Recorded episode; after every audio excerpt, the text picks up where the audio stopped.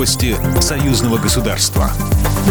Здравствуйте, в студии Екатерина Шевцова. Вопросы в области здравоохранения, торгово-экономических взаимоотношений формирования общего рынка нефти и газа обсуждают сегодня премьер-министры Евразийской пятерки.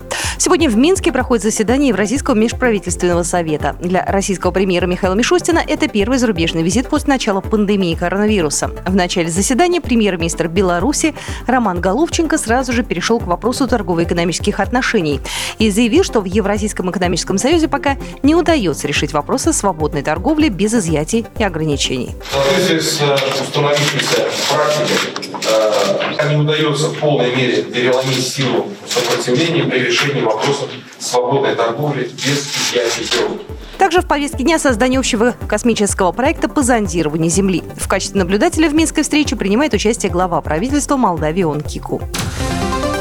Главное музыкальное событие лета «Славянский базар» официально стартовал. На церемонии открытия приехал Александр Лукашенко. С 95 -го года он не пропускает первый день фестиваля. Несмотря на закрытые границы, здесь собрались самые яркие, титулованные артисты России, Украины, Беларуси, братских нам народов республик и других государств. По-другому, наверное, и быть не могло. Славянский базар стал сердцем культурного и духовного единства. И это сердце должно биться во имя главной идеи, заложенной в основу фестиваля через искусство к миру и взаимопониманию. Через искусство к миру и взаимопониманию это традиционная награда фестиваля. В этом году Александр Лукашенко вручил ее Филиппу Киркорову. Российский артист на славянском базаре уже в седьмой раз.